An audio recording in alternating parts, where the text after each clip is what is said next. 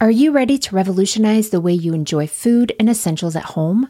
Introducing Dash Pass from DoorDash, your ultimate ticket to convenience and savings. With Dash Pass, you gain exclusive access to unlimited $0 delivery fees on eligible orders, along with members only deals and discounts that will leave your wallet smiling. Whether you're craving the flavors of your favorite restaurants, need groceries from across town, or anything in between, Dash Pass ensures that everything you need is just a few clicks away, delivered right to your door. With Dash Pass, not only do you enjoy $0 delivery fees, but you'll also benefit from lower service fees on eligible orders, making it the most affordable way to satisfy your cravings and stock up on essentials from your local favorites. What I really love is how quickly Dash Pass pays for itself. On average, it takes just two orders, which makes it a no brainer investment for your budget. And as if that weren't enough, Dash Pass grants you special access to exclusive promotions and menu items, adding an extra layer of excitement to your DoorDash experience. You get all this for only $9.99 a month, which is a small price to pay for unlimited convenience and savings. My family and I have had DoorDash for the past year or so, and while I make most meals at home, I don't know that I could mom without it. I used it twice just this past week while we were dealing with a stomach bug at home, and it was so nice to have and to be able to focus on getting better and not running all over town to pick everything up for everyone. Don't wait. Sign up for Dash Pass now and unlock a world of possibilities, all from the comfort of your home. Dash Pass from DoorDash, delivering joy, convenience, and savings straight to your doorstep. Get more from delivery for less with Dash Pass. $0 delivery fees and reduced service fees on eligible DoorDash orders. Sign up for Dash Pass today and get your first 30 days free if you're a new member. Subject to change. Terms apply.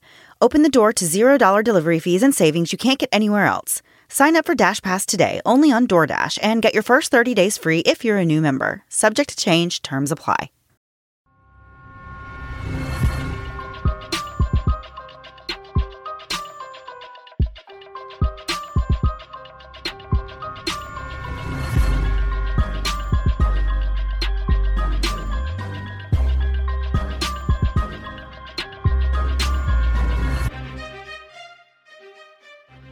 Guys, and welcome to the Moms and Murder Podcast, a true crime podcast featuring myself, Mandy, and my dear friend Melissa. Hi, Melissa.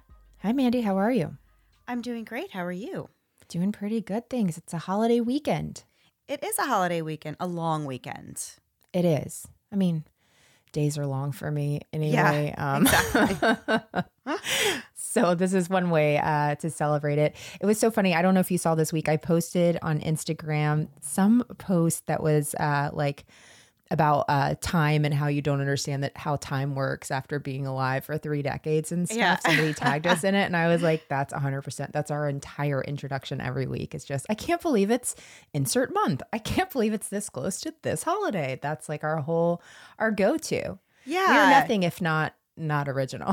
for sure, for sure. Yeah, I know. I mentioned a couple weeks ago I was so excited. My kids were finally in school. Things were going great. And then, of course, boom, the second week we were in school, we promptly all got sick. So my Oh, yeah. kids, they have been out of school for the tail end of this last week. They were out of school. And now they're all like so excited. They're like, oh, we have a three day weekend. I'm like, what are you talking about? You've been home forever. Like. I'm so ready for you to go back to school. Like, oh my goodness. Yeah, looking forward to I guess the extra day this weekend. I feel like it's just a continuation of an already very, very long week that I've had. right? It's just another day for people to ask you, what are we doing today?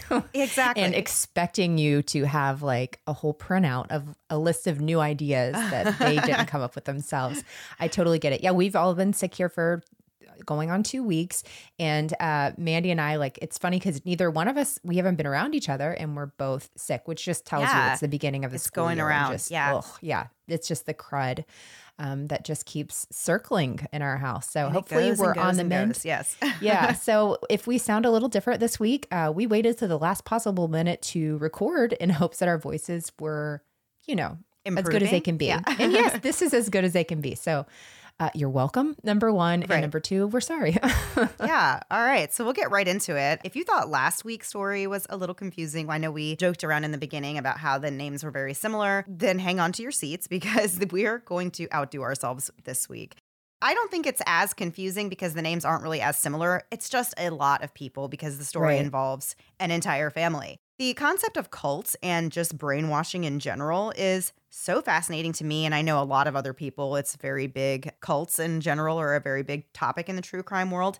And when we hear about stories of people that fall victim to psychological manipulation tactics, it really is easy, you know, to sit back and say, like, how could they you know, fall for that? How could they be so naive and that you would never let that kind of thing happen to you? But yet, there are numerous stories involving very intelligent and very powerful people being taken advantage of or being led to do things that they wouldn't ordinarily do. The story this week was huge news across the pond in Europe and specifically in France in the early 2000s, and it's no wonder why. It's a story about how a very skilled con man single handedly took control over an entire wealthy family and manipulated them out of all their assets and wealth because there are so many people involved in this, like I said, literally an entire family of French aristocrats, the only logical way to get into this is to just dive right into it and introduce our main guy before we talk about how he pulled off this massive con. As you can imagine, one doesn't just come out of nowhere and brainwash a whole family without having a background in conning. And our subject today definitely had a background. Before I get started, I would like to go ahead and apologize because there are a lot of French names in this story. Basically, only French names in this story. and I don't know if you remember, I am from the North Florida, South Georgia region, and uh, French isn't really something we're known for. So um, we are both going to do our best, and we've listened to translations of these. And if you've ever listened to a word, word and tried to figure out the translation, they normally give you like three different versions. So right. imagine we're getting one of them right. But just know we know we're going to butcher this. So thanks for playing along. So the first guy we're talking about today is Thierry Tilly. He was born in France to a retired army driver and a licensed midwife. We actually don't know too much about his early childhood, but it appears that he really discovered the art of lying relatively early on. He used to embellish stories about his father being a commando diver and his mother being a skating champion. Early in life, he earned a reputation of being a gifted liar. His lies were actually so elaborate, it's really hard to imagine how he was even able to think them up. He claimed that he was a descendant of the Austro Hungarian Habsburg nobility and that his communist grandmother held salons or meetings with former socialist president Francois Mitterrand. Perhaps it was his ability to spin the truth that led him to an interest in law school, which he started but he never completed.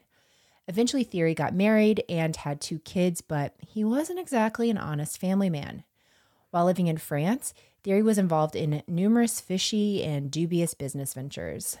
Two of Thierry's former associates said that he fleeced them, and that's another fun word for our vocabulary lessons with Mandy and Melissa segment. To fleece someone is to strip them of money or property by fraud or extortion. One associate was Hughes Gosset. Hughes was an heir to the Gosset Champagne House, which is evidently the oldest wine house in Champagne, France, which, as the name suggests, is an area that's known for its sparkling white wine production, aka champagne. Obviously. Now, Mandy put the word obviously here, but I have to be honest, this is going to be the dumbest thing I've ever said. So, oh, you didn't know that it came from champagne? Me either. No, no, no, no. Oh. Okay, well, now we're both having revelations. Okay. I I didn't know, I don't know if I even want to say this. I didn't know champagne was technically white wine. Why didn't I know that? What? I literally thought it was his own thing. Well, there are champagne. There are different grapes that are used. Don't to try to get me out of this. But yes, it is technically just white wine with bubbles. Carbonated white wine. Okay. I didn't know that it was named after a place in France. So that tells you how much both of us know about wine. Wow, we are really, really doing well here. I like that we didn't know opposite things. Uh, this is really, this is going well. So Hughes, though, introduced Thierry to another man named Vincent David. Vincent was an attorney who said that Thierry hired him for this legal work on a real estate development, but Thierry never actually paid him. When Vincent tried to get Thierry to pay him, Thierry said he would give him partial ownership in this real estate development deal instead, but he never did that either. But it was this connection with Vincent that eventually led Thierry to his biggest targets yet the de Védrines family. So, who are these people, these prestigious de Védrines, you might be asking yourself?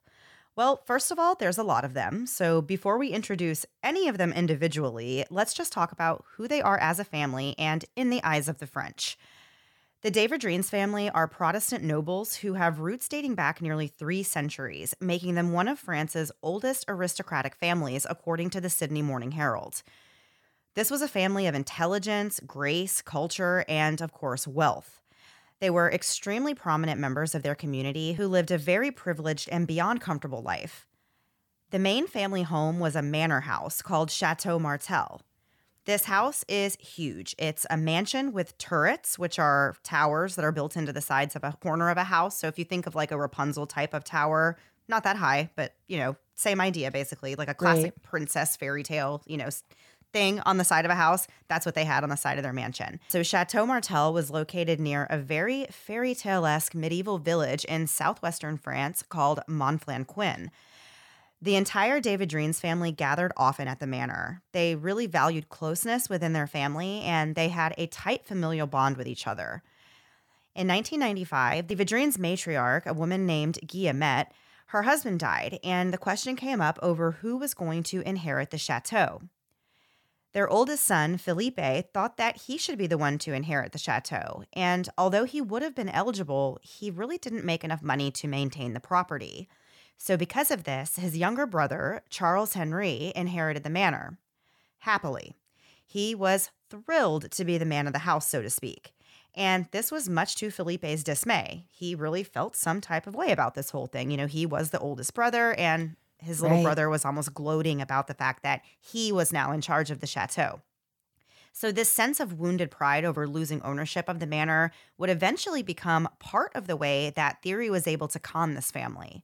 Before we go any further, we're going to do a quick rundown of the family tree that's involved in the rest of the story, and we'll do our best to remind you of who everybody is when they come up again. So, as we said before, the family matriarch was Guillemette. She had three children Felipe, Charles Henry, and Ghislaine. At the time of the story, Felipe was separated from his wife and had been for years. He was working as an executive with Shell Oil, and it's really hard to believe that he didn't have the funds to take care of the mansion with a job like that. It sounds like a right. pretty good career for him. So at the time, he was dating a woman named Bridget. Charles Henry was a successful and popular gynecologist and also a local politician. I don't know how you become a popular gynecologist. I, I, I don't think I want to know how you become a popular yeah. gynecologist. he, he was very well known in the area. Let's just say that. so Charles Henry was married to a woman named Christine, and together they had three children: Guillaume, Amaury, and Diana. Ghislaine was the director of La Femme Secrétaire, which was a secretarial school in Paris. She was married to a man named Jean Marchand, who was a business journalist, and they had two children named Guillemette, she was named after the family matriarch, and Francois. Of course, the whole De Védrines family extends beyond the 11 people that I just mentioned, but it's these family members who all fell victim to Thierry's spell. So those are the only ones we're going to get into so we don't confuse the story. Yeah, thank goodness. Yes. You don't want us to add any more names to this. So back to how Thierry first came into contact with the De Védrines. Ghislaine was looking for help in 1999 to update her secretarial school's computer system. Her friend, Vincent David, recommended someone that he knew who was good with computers, and that person was Thierry Tilly. It was later learned that this was basically a setup from the beginning. Vincent wanted Ghislaine to hire Thierry because Thierry owed him money. We talked about that in the beginning. Uh, but evidently, he didn't have any money to pay Vincent. So Vincent's kind of thinking, like, hey, Ghislaine is a wealthy person. If she hires Thierry, uh, then he has the money to turn around and pay Vincent. So it smart. never works out that way. But yes, I see where he's going with this. yeah. You're like, absolutely not. I'm like, great idea. yeah. so the two are introduced and Ghislaine was impressed with Thierry, not just with his computer skills, but as a person. This is one of my favorite things somebody can be impressed with you as. She thought he was clean cut and competent. I mean, hey, that can be hard to find. like, please say more about me than that in my life. So at some point, Ghislaine starts to get closer with Thierry, and she actually starts confiding in him and really sharing private things about her family that were really probably none of Thierry's business. She tells him about how there's this tension in the family over her younger brother inheriting the chateau instead of the older one. She shared basically anything and everything about the members of her family to the point that by the time Thierry meets any of the other family members, it's kind of like he already knew them. The more Ghislaine shared, the more Thierry started to see opportunities to take advantage of them. So by the end of 1999, Thierry had already managed to secure a job as the highest paid employee at Ghislaine's school, and he was her most trusted advisor. Ghislaine's husband, Jean, started to have suspicions that something was not right with Thierry and the relationship that he had with his wife. Originally, he thought that Ghislaine and Thierry were having an affair, which was an accusation that Ghislaine adamantly denied. Later on, Jean met Thierry himself, and he was able to get to know him better. After that, he didn't believe that the two were having an affair, but he did believe that Thierry was up to no good.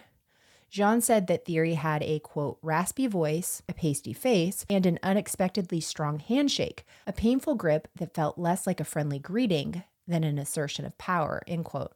In other words, this guy really just got bad vibes from him. And regardless of whether or not there ever was an affair, Jean could clearly see that Thierry had some kind of power over Ghislaine, you know, out of nowhere, all of a sudden. He referred to Thierry as Ghislaine's guru. In the summer of 2000, Ghislaine was organizing a music festival and she invited Thierry to attend, as well as inviting him over to dinner at the chateau with the rest of her family. By this point, Ghislaine is convinced that Thierry is this wonderful man who is more than capable and very eager to help out her family. Ghislaine was very respected and highly looked upon by the other de Védrines, so whenever she was willing to accept Thierry into her tight knit circle, everyone else really accepted him too. It didn't hurt that Thierry had plenty of stories about all of his wealthy and influential friends. It was obviously a lie, but it was an appealing lie to the wealthy de Védrines. Once he had them believing he was someone truly special, he systematically infiltrated their entire lives, literally their entire lives. And we will get more into what that means exactly after a quick break to hear a word from this week's sponsors.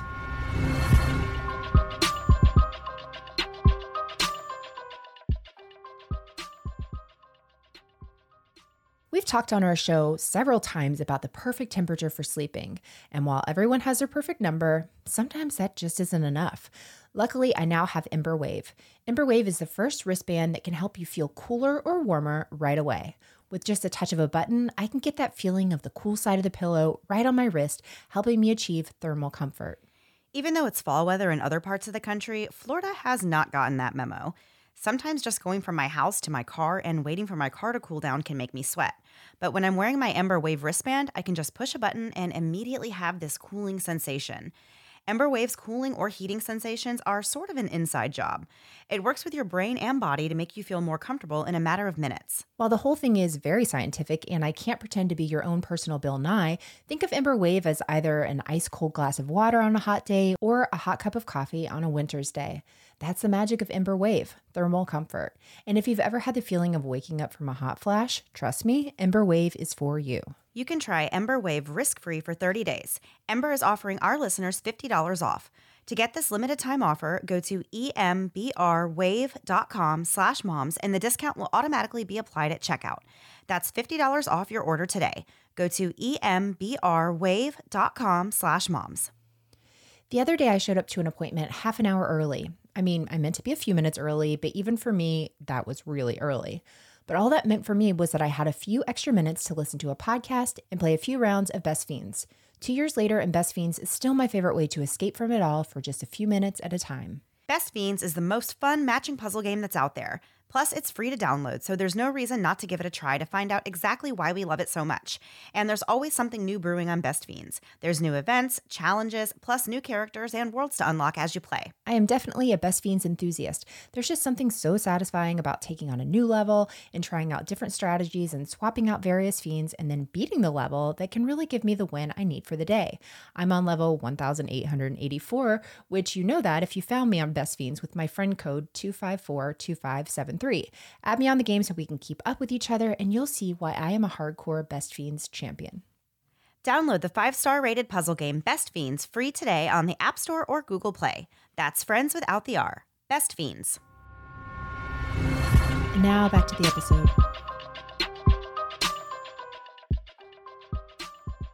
Okay, so before the break, we had just introduced our guy, Thierry Tilly, and we were talking about how he had been introduced to the de Védrines family, this very wealthy, aristocratic French family.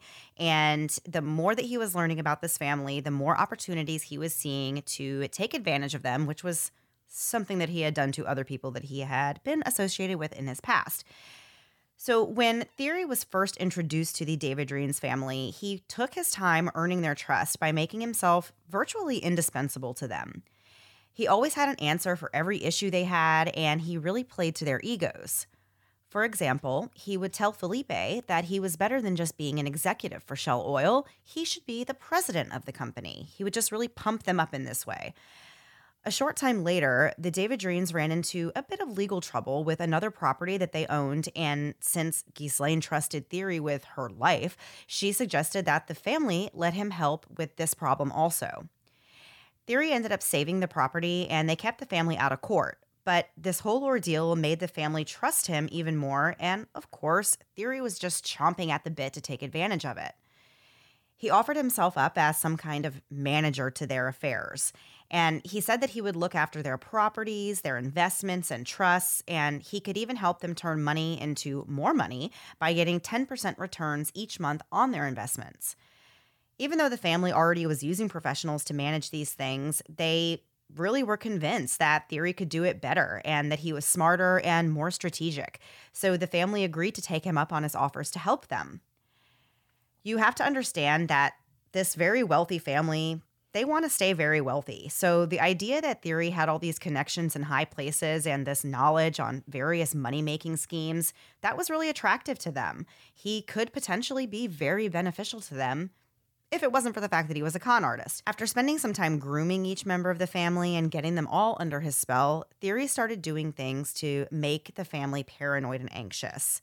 Their houses were broken into, their cars were stolen, Charles Henry's office was flooded.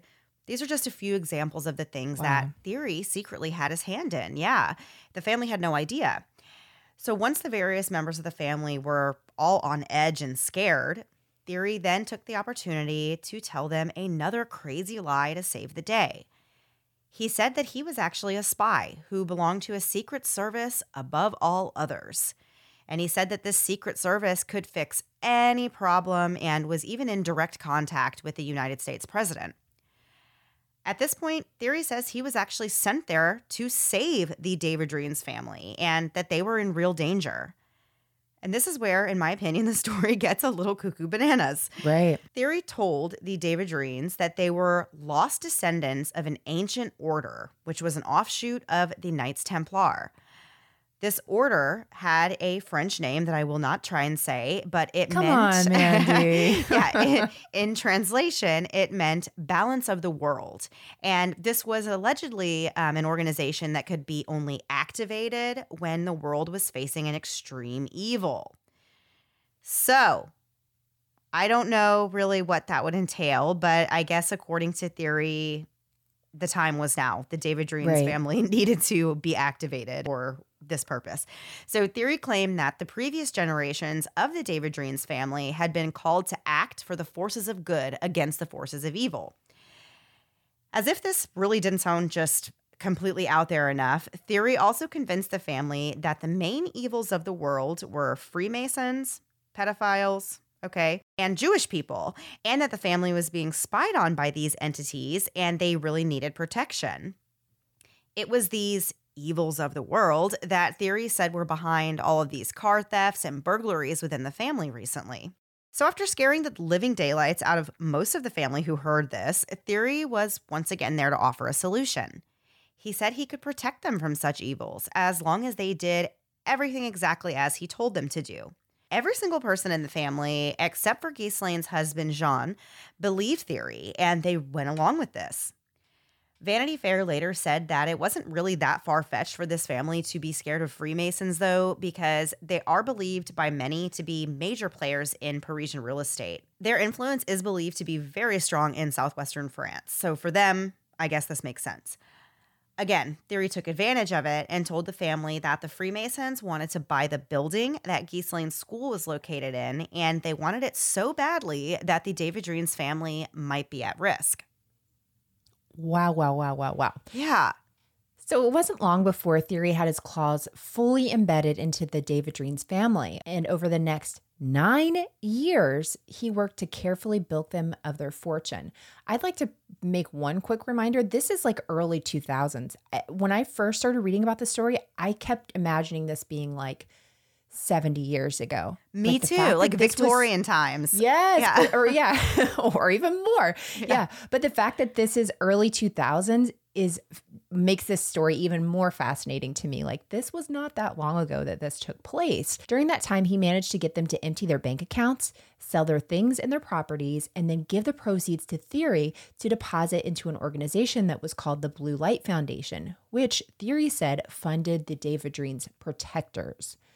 No one in the family really questioned this at all. As it turned out, the Blue Light Foundation was a real foundation, but it wasn't actually active. It was incorporated in Quebec in 1999 and used to have a physical office in London, but now it was really just an empty shell. It didn't really matter anyway because that's not where the money went. It went into various accounts, many of which were used to fund Thierry's lavish lifestyle. At the height of this con, he owned an apartment in London and one in New York City. He bought a BMW 6 Series and a Mini Cooper to have in London, a BMW X3 SUV in Switzerland, and he leased a Ford Fusion in France, which we've learned that Ford Fusions are very nice vehicles and they we're are. so sorry. Yes. I had no idea. Thank you for pointing that out to us. So by the spring of 2001, Ghislaine was really starting to lose it. She was convinced that she was seeing Freemasons everywhere and thought that her neighbors, people she'd known for years, were actually enemies out to get her. She also started warning coworkers at the school to watch out for the Freemasons. In March of 2001, Ghislaine stopped paying the majority of the school staff, but they actually kept working until the end of the term. The school's head teacher, Martine Gordon, said that when Thierry showed up and started working there, a lot of the money started to go missing from the school's accounts, and even the bills at the school stopped getting paid. Ghislaine had lost a significant amount of weight, and she actually hid her face behind sunglasses that she wore all the time. At one point, Thierry actually moved into a room on the ground floor of the school and arranged to have 24 hour security patrol the grounds with a Rottweiler. Oh my gosh. I guess that's where some of the money's going, right? He said these are protectors, and that's right. something, but my goodness. So, in the summer of 2001, Ghislaine and Jean lived in their summer house in Monflanquin. While there, Jean tried to warn Ghislaine that Thierry was up to something and that he was lying to her. So, this is her husband is saying, You're being lied to, you're being manipulated. And he even called Thierry a pervert and a charlatan. But Ghislaine felt that speaking out against Thierry would have catastrophic consequences, and she just refused to believe her husband. At the end of the summer, in early September, Ghislaine left for Paris for the school year while Jean stayed behind in their summer home. Four days after she left, she actually returned to the summer house, dressed up like she was going to a cocktail party, and she had a handful of dried flowers with her, which she proceeded to throw in her husband, Jean's face, and said that she had cut the flowers from their garden at the Paris home and that they were a sign of Jean's evil network. What? Okay, so she started screaming hysterically and saying things about being a weak outsider with no soul. Ghislaine's brothers were there to witness this, and they told Jean to pack his things and get on a train to go to Paris. By the time he arrived there, Ghislaine had emptied their bank accounts, and he didn't hear from her or their kids again for the next nine years. Oh my gosh. Yes. So, over the next nine years, of course, Thierry still has the family under his spell. Jean attempted to file charges against Thierry, but officers said that they couldn't really do anything since nobody else in the family had made any complaints. Jean eventually took matters into his own hands and hired an attorney named Danielle Picotin, who specialized in cults. They worked together for years. He later learned that the whole stunt with the dead flowers was something that Thierry had actually put Ghislaine up to. He told her that she had to divorce Jean and that she had to throw flowers at him and give him half an hour to pack.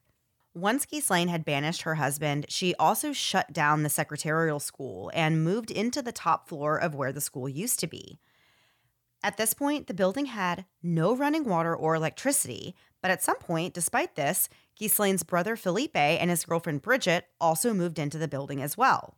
Keep in mind, these are people who literally are billionaires who have come from living in a mansion and they're totally fine going and living in this abandoned building with no running water and no electricity. It just blows my mind that they were like, okay, this makes sense and we should do this. It talks about his control though, like to think like okay, we do have all this money and we can afford these things and to do this it just says that they were scared out of their minds. Yeah, know, that for he sure. had so much control. For sure. So, in the meantime, though, while they are living like this, Thierry had gone off to live in London with his wife and his two kids, of course, in his beautiful, you know, apartment that he's paying for with the de Védrines money. So, after Felipe and his girlfriend moved into the school, his ex, the wife that he'd been separated from, started to become concerned about this new strange behavior that the family was exhibiting. And she was specifically worried that whatever kind of hold Thierry had on them would threaten the assets that she shared with Felipe. Obviously, a very um, legitimate concern of hers. Yeah. So she filed for divorce, and her lawyer asked the court to monitor Philippe's finances. The court ended up finding what they called a pattern of suspicious transfers and this led to an audit of Thierry and the whole de Védrines family. The audit revealed that many of these unusual transfers were made to a holding company called Preswell Enterprises Limited, which was listed as being owned by Thierry and several members of the de Védrines family. Some of the money that was taken from Philippe's account was used to build an apartment complex in the Alps, but the rest of the money was and is unaccounted for. Wow. In the fall of 2001, all 11 of the family members we mentioned in the beginning of the episode slowly started moving into the chateau. This was mostly due to Thierry telling them all that if they didn't isolate themselves, they wouldn't be safe from the evils of the world. So the family began to distance themselves from all of society. Ghislaine's daughter, Guillemette, left her husband, who she had literally just married a few months before. She married him earlier that fall and gives her money to Thierry. Out of nowhere, Charles Henry up and leaves his medical practice, and he and his wife Christine sell their house and beach apartment and handed the proceeds directly over to Thierry. Thierry was somehow the only person that this family trusted, and they gave him control of everything. The relationship between Thierry and the family members was so intense and just unbelievable. Thierry would call, fax, and email them an average of 40 times a day from his place in London, and he would demand to know literally everything that they were doing at the chateau. Thierry had control over every single aspect of their lives, right down to what they ate for breakfast, lunch, and dinner. He kept them so scared by continually feeding them these lies about being in danger of the Freemasons. At some point, Thierry had the family take this madness a step further and told them to shutter all the windows and get rid of all the what he called timepieces, including calendars. So, watches, clocks, calendars, everything. And they're fine with this because Thierry had convinced them that the normal rules of the world, including time, really just did not apply to them. This was Wow. much bigger than they were. Yeah. In reality, of course, it's just another way for Thierry to disorient them. The family's mail was intercepted and they quit paying their taxes. Thierry really succeeded at his goal. He had completely cut the de Védrines family off from the rest of the world, and they were eating out of the palm of his hand. So, for years, these 11 family members stayed locked inside this mansion, terrified that they were going to be under siege at any moment and that the Freemasons were coming for them. In 2003, this behavior was noticed and reported on for the first time in a regional newspaper called Sud Ouest. The paper called the family the Recluse de Monflanquin. When this story broke, Thierry told the family that they were under very close scrutiny, and he convinced them that the chateau was wiretapped and every movement they made was being watched.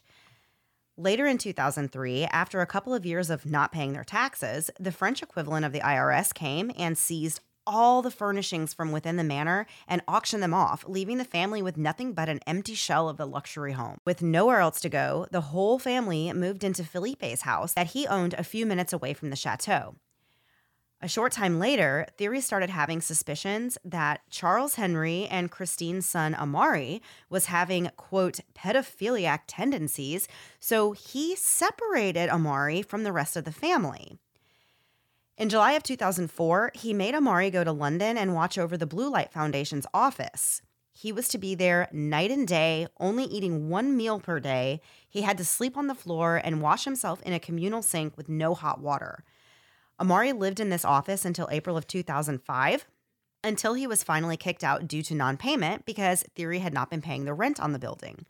How is he not paying the rent on anything? It should be very easy for him to be paying the rent on Right. everything. Yeah. At this point, Amaury had no choice but to go back to the chateau and really shack up with the rest of his family. But the whole time that he was gone in London, living in shambles, his family had no idea that that's what he was doing. They thought he was away at school in England. So by 2005, Thierry and his wife and their two young children and his wife's teenage daughter, as well as Guillaume de Védrines, who was the son of Charles Henry and Christine, they were all living together in Oxford, England. And I'm not really sure how the de Védrines daughter ended up living there with Thierry and his wife and stepdaughter, but she was there. So they were all living in a rental property, which was the first of many that they would live in, with once again out ever paying rent. By 2006, they were actually already on their third rental property. It was a house they were living in that was owned by a man named Andrew Scully. And this rental property was actually attached to Andrew's own house, and he became friends with all of them.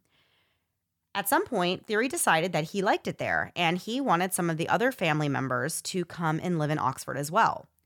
So they started moving there slowly and renting property also from Andrew Scully, who had apparently a lot more properties for rent. Charles Henry and Christine lived across the street. Their kids, Diane and Amaury, as well as Ghislaine's son, Francois, also went to live in Oxford and rented some of Andrew's smaller properties that were around the city. Diane got a job at an ice cream parlor and she waited tables, while Francois took a job at Burger King sweeping the floors. Christine worked in a shop kitchen. Charles Henry and Amaury worked for Oxford Garden Company, and since Guillaume was the only one of his generation with a university degree, he worked at an archaeological survey company. Thierry forced all of them to hand over 90% of their wages to him. Oh my gosh. At this time, Ghislaine and the de Védrines matriarch, Guillemette, started living with Philippe and Brigitte, but they still remained under Thierry's control. Once most of the family was living in Oxford, Thierry told them that a treasure had been deposited into a bank account in Brussels and that the treasure was so large it couldn't fit in any room. This treasure, guys, was allegedly going to lead the de Védrines family to a secret that would save the world. What was the um, show? Save the cheerleader, save the world. Uh, hero or something. that was their whole mantra. From what, though? We don't exactly know. Thierry told the family that Christine's maiden name actually meant transmission of metals, which was a sign that she held the key to the treasure. That's not a jump at all. Thierry said Christine was the direct descendant of people who knew where this treasure was. It had been hidden by the Knights Templar as a fund to help the French aristocrats when they found themselves in trouble. According to Thierry, Christine was the chosen one, and she was the only one who knew the code to the bank account which held the treasure. Everyone in this family, including Christine, believed this. They believed that the code was somewhere in her psyche. Oh my gosh, what? Yeah, I know. And it's interesting that he picked her to do this. You know what I mean? Like, he mm-hmm. must have been like, either there's a weakness in her, something like to pull her back. You know, everything he did was so thought out, so well planned. So there's a reason he picked her to be the key to this whole thing. Right. So, unfortunately, when Christine gets to Brussels, she couldn't remember the bank account number and she didn't even understand why she couldn't remember. She felt like she should have. And so she returns with no treasure. Thierry becomes angry with her and actually berates her in front of the family and tells her that she was going to be subjected to cruel and unusual punishments. The rest of the family sees this and they told him to stop. Just kidding. They actually were joining in with these, you know, yelling at Terrible. her and saying, We know you know the number. You have to tell us. Why won't you tell us? Which all of this just it blows my mind, but like, man, it just speaks to his control over them. Right. And so uh, they even tried to force her to write the number on a piece of paper, but obviously, no matter how hard she tried, she couldn't come up with a number because there was no number. And so Thierry ordered the family to keep Christine awake at all times by pinching her earlobes, and she would sit on a stool with both hands folded in front of her. Of course, this doesn't work because there is no number. So Thierry tells Christine that she's no longer allowed to use the restroom. She was actually forced to urinate in front of her family when she wasn't able to hold it anymore. And Amaury was made to clean up after her. So one day, Christine is just tired of it all, and I'm sure tired since she's not sleeping. And she just makes up a bunch of random numbers and claims it's the account number. So Thierry lets her leave the room she was in and go about her daily life as usual.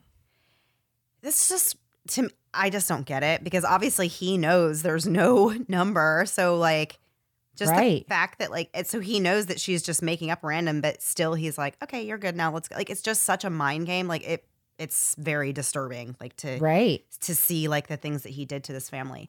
Yeah. In January of 2008, the issue of the bank account number came up again, and the family and Thierry tried to get Christine to tell them the number once again.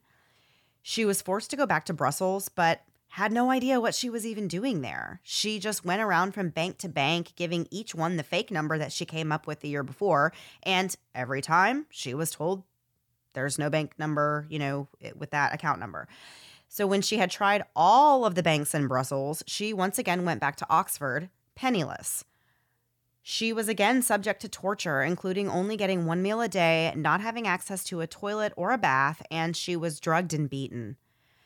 Thierry would often go into the room yelling and being threatening and telling Christine that she was never going to see her kids again, and he would also hit her and threaten her with a gun. This time around, Thierry managed to convince the other family members to participate in the physical violence against Christine. He had them so fired up that they were actually mad at Christine for refusing to provide what they thought was the key to the treasure. yeah. Around this same time, things were really falling apart for the de Védrines family in every other way. The chateau was at risk of being seized, and only one family member still had any money and assets, and that was Philippe. He, of course, was the only one that didn't go to Oxford. He was still living, you know, back, to, you know, near where the chateau was. Since Philippe had been through a divorce and a court had decided how much he had to pay his ex wife, he wasn't able to give all of his money or really that much of it to Thierry. The whole family had actually taken loans from Philippe and either didn't or couldn't pay him back. And in January of 2008, Philippe told the family that he was going to force Charles Henry to sell the chateau at public auction. He was really fed up with this and he wanted his money. The family came up with a counter plan, which was that Charles Henry would authorize his daughter to sell the chateau to a holding company with the condition that after five years, they would have the option to buy it back. This whole ordeal ended up causing a lot of drama within the family. The details of exactly what went down are not known, but shortly after the chateau debacle, police were called to Philippe's home to investigate a domestic disturbance. As you'll remember, Ghislaine and the matriarch Guillemette were living there as well, and they ended up leaving overnight and joining the others in Oxford. Strangely, Philippe ended up spending the next two weeks in a mental hospital. In the fall of yeah, I don't I just I just- can't I can't imagine what happened there. Right. Um, yeah. In the fall of 2008, the chateau was sold to a holding company, and it's not known what Guillaume did with the proceeds, but the sale of the manor created a huge rift in the de Védrines family. And we're going to get back into the rest of the story after one last break to hear a word from this week's sponsors.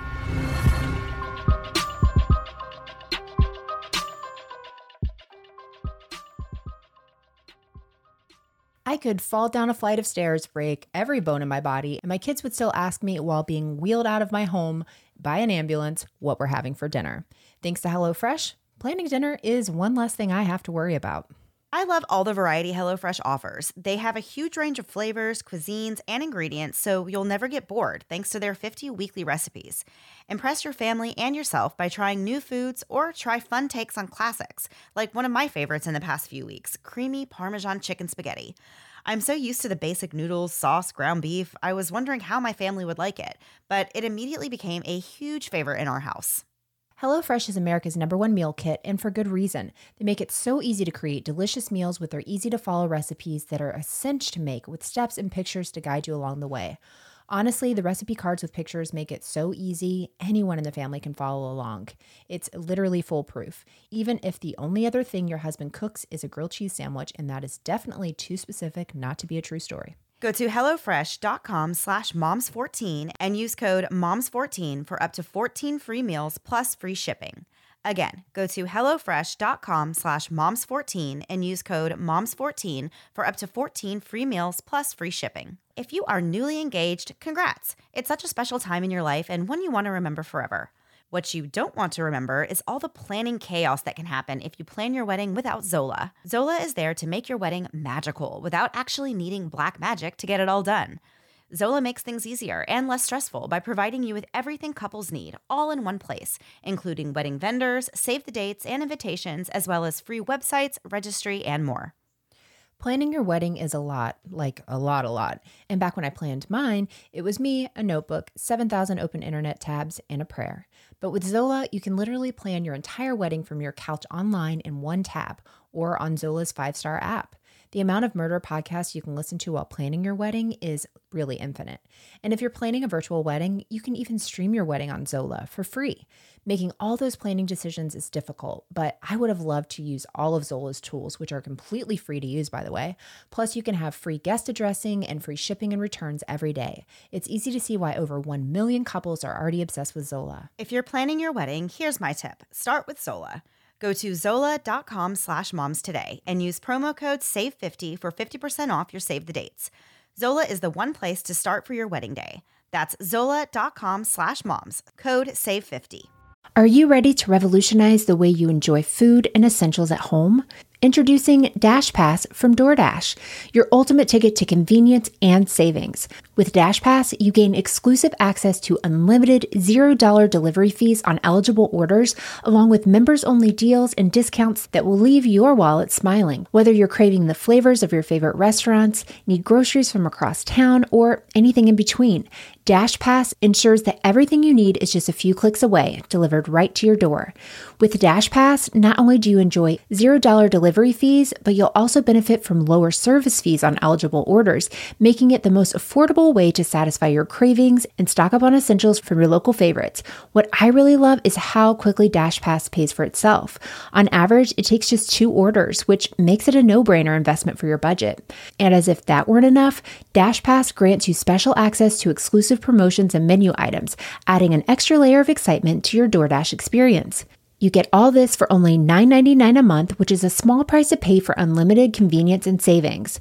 My family and I have had DoorDash for the past year or so, and while I make most meals at home, I don't know that I could mom without it. I used it twice just this past week while we were dealing with a stomach bug at home, and it was so nice to have and to be able to focus on getting better and not running all over town to pick everything up for everyone. Don't wait. Sign up for Dash Pass now and unlock a world of possibilities, all from the comfort of your home. Dash Pass from DoorDash, delivering joy, convenience, and savings straight to your doorstep. Get more from delivery for less with Dash Pass. $0 delivery fees and reduced service fees on eligible DoorDash orders. Sign up for Dash Pass today and get your first 30 days free if you're a new member. Subject to change. Terms apply. Open the door to $0 delivery fees and savings you can't get anywhere else. Sign up for Dash Pass today only on DoorDash and get your first 30 days free if you're a new member. Subject to change, terms apply. And now back to the episode.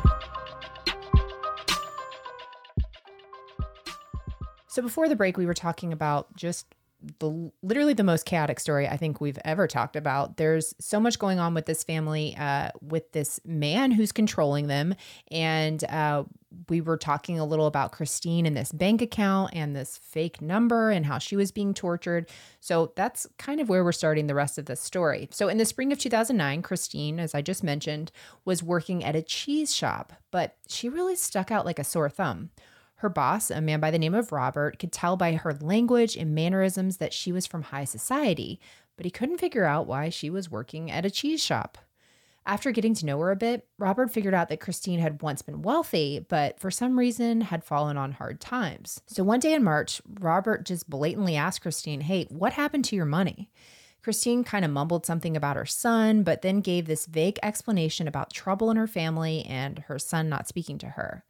So Robert kept pushing, and eventually Christine caved in and told him everything, including the stuff about the bank account and the treasure and the torture.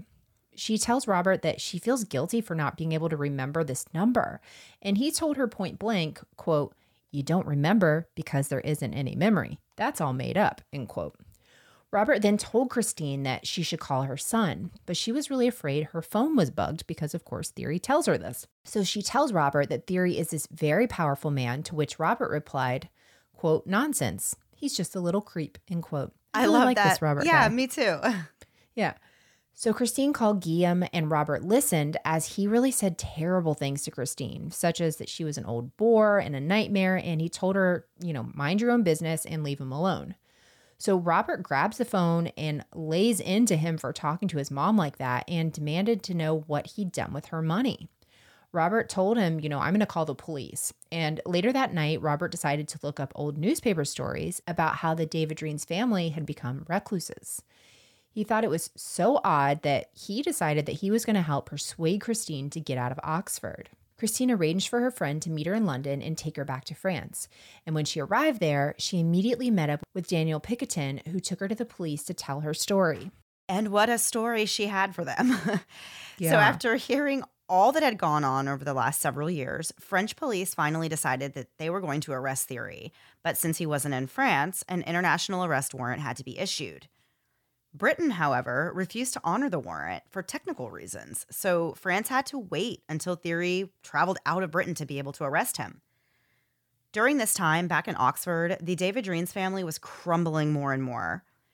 Charles Henry filed for divorce from Christine since she had gone back to France, and he also filed a lawsuit against Guillaume to reclaim the proceeds from the sale of the chateau. Ghislaine and Francois also filed statements claiming damages from Guillaume. Finally, on October 1st, 2009, Thierry was arrested in Zurich, Switzerland. He was charged with kidnapping, premeditated violence, psychological subjection, fraud, and abuse of the vulnerable. It's estimated that in the 10 year period between 1999 to 2009, Thierry robbed the family of around 5.8 million US dollars. yes, only about 274,000 of those dollars was recovered by the end of 2012. Most of the money is suspected to be in offshore accounts. After Thierry's arrest, police tried to find the people who helped him pull this off, and they were focusing largely on the president of the bogus Blue Light Foundation, a man named Jacques Gonzalez. Jacques seemed to really only exist as a name on envelopes, but the police finally did track the real person down about six months later in Paris, and they charged him with fraud and abuse of weakness. When he was arrested, authorities found around $107,000 in US cash in a trunk, and they learned that he'd been living a similar life of luxury as Thierry had on the de Védrines dime. In November and December of 2009, Daniel Picotin had an idea for exit counseling to try and break the family from Thierry's spell. He had two different sessions held for this purpose. In one, a team of hostage experts, including a psychoanalyst and a criminologist, made their first trip to Oxford to try to deprogram the family. Guillaume was the only one who even allowed the team to approach him, and it wasn't for another month that the rest of the family was able to be deprogrammed. Once the family was back in their right senses, they joined Christine in her lawsuit against Thierry. Charles Henry dropped his suit against his son and reconciled with his wife Christine, and Ghislaine moved back in with her husband Jean and later remarried him. The matriarch of the family, Guillemette, died in 2010 at the age of 97. In late September 2012, Thierry and Jacques went to trial. Jean told reporters that he hoped the trial would be a warning to others about mental manipulation. During the trial, Thierry acted ridiculously and irrationally, which made it really hard for the people to understand how an entire family could have ever been manipulated by him, which to me just plays more into what a manipulator this guy is because he knows if I'm acting crazy, people are going to think, right. no way these people would have ever believed him. If he acted, you know, calm and put together, then it's like, well, I could see, you know, how you could be manipulated by him. So prosecutors really were at a loss how to even explain exactly how Thierry managed to convince the de Védrines to give up everything. They said, quote, the affair is extraordinary for its time span and for the atypical form of the manipulation that was practiced, end quote. They theorized that Thierry and Jacques involved themselves with the family, gained mental dominance over them, and then defrauded them out of millions. According to prosecutors, it was Jacques who was the real mastermind but preliminary psychological tests proved that Thierry wasn't exactly coerced into anything. He was extremely intelligent and gifted and had this astonishing memory. As for the defense, they went with the case that Thierry was not responsible for any of it and that Jacques was the ringleader and the one who stole all the money. They said Thierry was no guru himself, it was really all this power game. They also pointed out that no one in the de Védrines family was ill and that they all had this level of self awareness. And they mocked the idea that one man could manipulate 11 people like this. And they suggested that Thierry was quote unquote slightly deranged. Jacques' defense was that while he did receive money, he had no idea that it was obtained fraudulently. Very convenient. Yeah. So Thierry testified at the trial and he made himself just look absolutely unhinged when he introduced himself as a descendant of the Habsburgs and claimed that he had been held hostage by the Freemasons. He also said that he jumped from an airplane at the age of 12 and claimed that he knew the former French president. He said that he was protecting the de Védrines, who were a, quote, gang of resentful, greedy country nobles, end quote. I can't tell if he loves them or hates them. I know. so the people in the courtroom obviously laughed at him. Thierry's own father even showed up to court to testify as well and said he wasn't exactly on his son's side. He got up on the stand and set the record straight about a number of things, including lies that Thierry had said about his parents. He pretty much just testified that his own son was a liar. On November 13th, the jury found Thierry guilty. The court said Thierry created a state of submission among his victims, encouraging group paranoia and mental destabilization. Thierry was sentenced to just eight years in prison, but an appeals court would later increase the sentence to 10 years. When Thierry heard his sentence, he laughed and said, quote, It had only just begun. We will expose your responsibility in front of the European Court of Human Rights. I don't know what that even means. Okay. No, maybe so, that's what, what it means. It yeah. sense. Yeah. Christine told the media that eight years was a very small price to pay for what he had done to her family and children, and they just wanted to try and rebuild in the wake of the trial. Jacques was also found guilty in the scheme and sentenced to just four years for his part. Wow. So, before we wrap up this story, we have some more information to make it a little easier to understand how exactly Thierry conned this entire de Védrines family. One of France's leading psychiatrists, Dr. Daniel Zagury, said that Thierry followed the classic playbook of a master manipulator. Number one, he identified and preyed on each family member's particular weakness. Number two, he cultivated a paranoid siege mentality. Number three, he had an answer for literally everything. Number four, he dismantled strong bonds to better enslave each of them. And lastly, number five, he caused each member of the family to doubt themselves and their personal lives, such as their spouse's fidelity. Dr. Zagury said, quote, however improbable the fabrication, if the guru or savior says it, it must be true, end quote. According to Daniel Picotin, who took on the task of representing the family, Thierry was quite an unusual guru to say the least. He used complex brainwashing techniques and played them against each other, from the 16 year old daughter to the 80 year old grandmother. Daniel said to the Sydney Morning Herald, quote, Thierry touched their subconscious and drove the entire family to the threshold of insanity. He is to mental manipulation what Da Vinci was to painting, end quote. Police said that Thierry gradually created and reinforced this sense of terror within the family, and when they became fearful enough, he was able to get them to comply with whatever he said.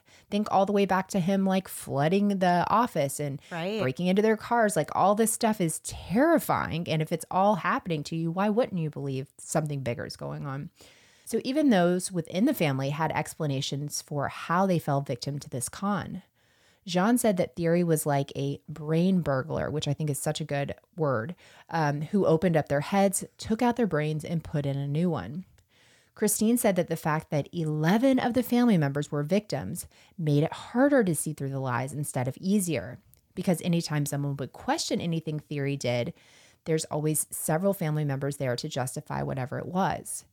Ghislaine said that the family always kept the details of their personal conversations with Thierry to themselves, so it was easy for him to pit them against each other.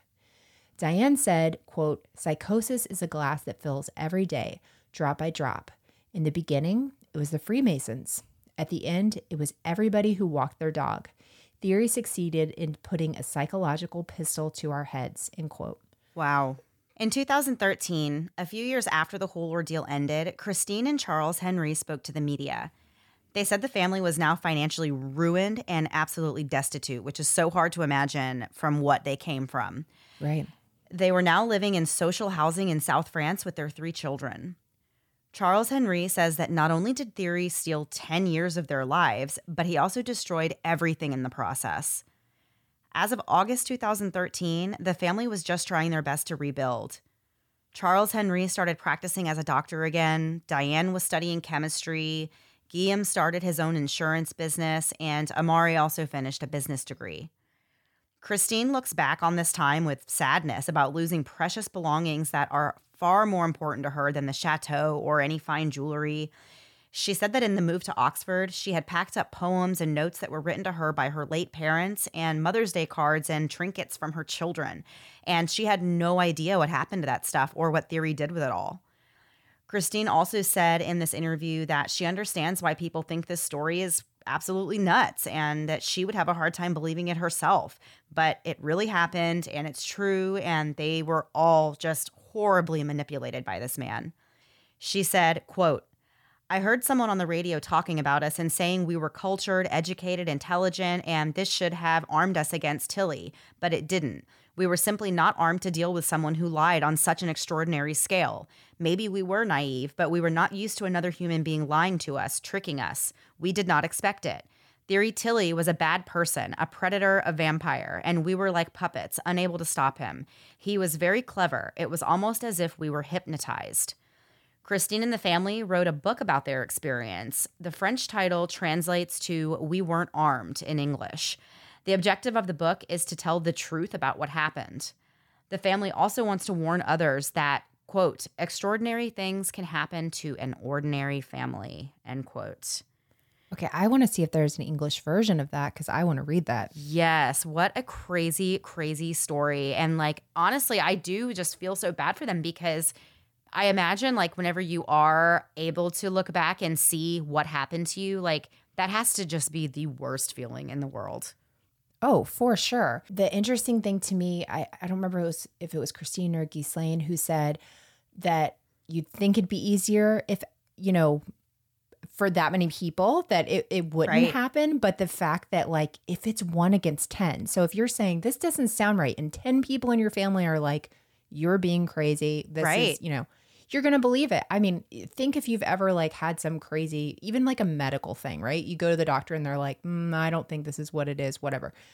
Um, but then you're, you eventually think, maybe I'm not feeling this way. Maybe I, like Right. it- it's insane. It's a crazy feeling. It makes you it's definition gaslighting, but for all of them to just be in secret and having these, you know, conversations with him and trusting him and Jean to see it the whole time and him to not even be able to get through to his wife to be like something's not right here. Eh, eh, This story just blows my mind and the fact that it was only like 20 years ago Yeah. he was able to do this for so long. Like they had access to the internet at some point before he made them get rid of all their calendars and computers and whatever. Right.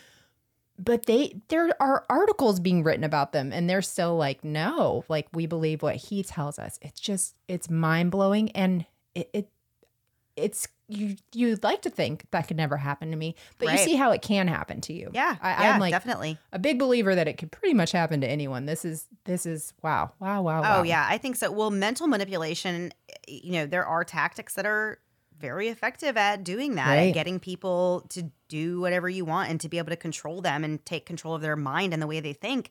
And yeah, that's uh, to me, that is scary. You know, one of the more scary things in the world is thinking about people who would use tactics like that um, to their own advantage to like to harm others psychologically it's it is very it's very fascinating and also very terrifying Yeah, for sure. Very So, yeah. interesting story though.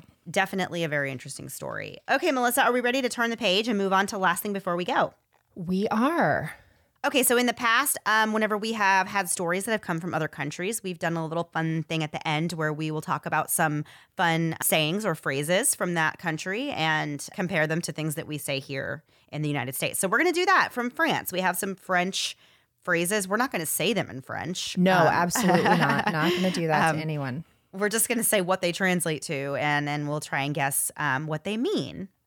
Okay. Do you want to start? Yes, I can start. Okay. The first one that I have is uh, it translates to It gives me a beautiful leg. It gives me a beautiful leg. It gives me a beautiful leg. Why would you say it gives me a beautiful leg? If you got a brand new razor, shave your legs with. I don't know. Yeah, so it actually means that you couldn't care less or that like whatever it is is not going to do you any good. So the thing that I read it said it said that it, English equivalent I thought this was funny because no one ever says either of the no one says this in English. The English equivalent is a fat lot of good that will do me. What? so basically, um, you couldn't care less. Like it gives me a beautiful leg. Basically, it's pointless or like it's not going to do me any good. Oh. Yeah, okay. Yeah. I- that makes sense. That translation, not the English one, whatever a the fat heck lot that of was. good that will do me. I know. I was like, well, maybe- Never. yeah, I, I don't say that. Um, Mandy, I'm going to say mine. Mine is my first one is it doesn't break three legs of a duck. I don't know. What if I say it with a country accent? It don't break three legs of a duck. It doesn't work. Um, no. Um, it is. It's nothing to write home about. Oh, hey, that makes sense. Or it's like, wait, or it, never mind. I don't know what I was going to say. But it doesn't break three legs of a like what? What happened that they Right. Uh, were like? Oh, and a duck doesn't even have three. this is okay. Let's keep going. Keep going. okay. So if somebody were to say, let's not drown the fish, what would that mean? Okay, hold on. You can't drown a fish. So, like, we can't do that. Let's not do that. Um, kind of, sort of. Don't- I, don't I, go give me your I know. I wish that's what it meant because that would make more sense. So the English equivalent is change the topic or confuse the issue. Let's not drown the fish. Change the topic. Um, kind of like or but see to me i would equi- to me i would have guessed that it would be more like beating a dead horse like drown the fish would be like beating a dead horse but that's not what it is It's- oh, yeah, that's exactly what it would be. yeah so that doesn't make a lot of sense to me it means change the topic or confuse the issue Oh, well, beating a dead horse is changing the topic, right? Like, you let's just move on from no, this kind no of. No, well beating a dead horse is when you refuse to Oh, change the refuse to move on. Yeah, yeah, yeah, you're right. okay, wow, what is going on with us? Okay, so my next one is to be in beautiful sheets. Ta- taking a vacation No, that would make more sense. This one is to be in a right mess or be up the creek without a paddle, to be in beautiful sheets. what? why does it sound like a fun thing I know. It sounds like luxury. It sounds Right. like you're staying in an actual chateau before Thierry like, got involved. up the creek without a paddle is not a fun thing the exact opposite. Yeah, I thought that was interesting. So, um, to be in beautiful sheets, I don't know. I, I'm I'm gonna be a big X on that one. Sorry. yeah i don't know about that, one. All right Right. here's one that i do like don't push granny into the nettles Into the nettles. uh-huh Oh, poor granny. i know Don't throw mama to a train. Don't make me crazy. Nope. It's Where did don't that come from? Don't push your luck. Don't push Granny. Okay. I Don't mean, don't push Granny into the nettles. yeah, that, that's interesting. Yeah. Um, yeah, okay. Mandy, I will give you $20 if you can get this one right. oh, I would give you more, but I the off chance that you somehow know this from Reddit or something, I can't risk that. Okay. To have the another word for butt that starts with an A, to have the blank surrounded by noodles. to have the blank be surrounded by noodles. Yeah. I have And then you're gonna no have to idea. visualize this. Yeah. Um, it means to be very lucky. In what way would that make you very lucky? That does not I make don't any know. sense. Is okay. So the two things I can think is to have your butt surrounded by noodles or to have a donkey surrounded by noodles. Both of those sound Either very way. unlucky and maybe would send you to the hospital. I don't understand. Yeah, I don't understand it. Okay. Either, but I get to keep my 20 bucks, so I'm happy. Yeah, there you go. All right. So my final one is what does it mean if you say it's the end of the beans? It's the end of the beans. End of the day. End of the thing. You're done.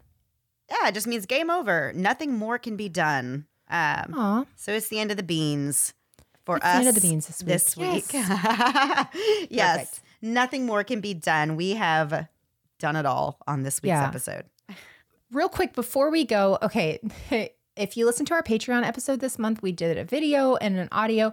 You know that I'm taking a lot of melatonin to sleep. Well, I cannot find this next thing. I know it happened. I know I responded, but I can't find proof of it anywhere. I've looked through our emails, Instagram, Facebook, cannot find this. But someone out there, I think, or this happened in a melatonin dream, wrote about telling her dad, Noel, happy birthday in Australia. And she lives here. And Noel, if you are real and it's your birthday, happy birthday. And your daughter's very sweet, but I don't have her name and can't find any record that I spoke to her. So Happy birthday, Noel, who may or may not be a real person. Isn't that the worst?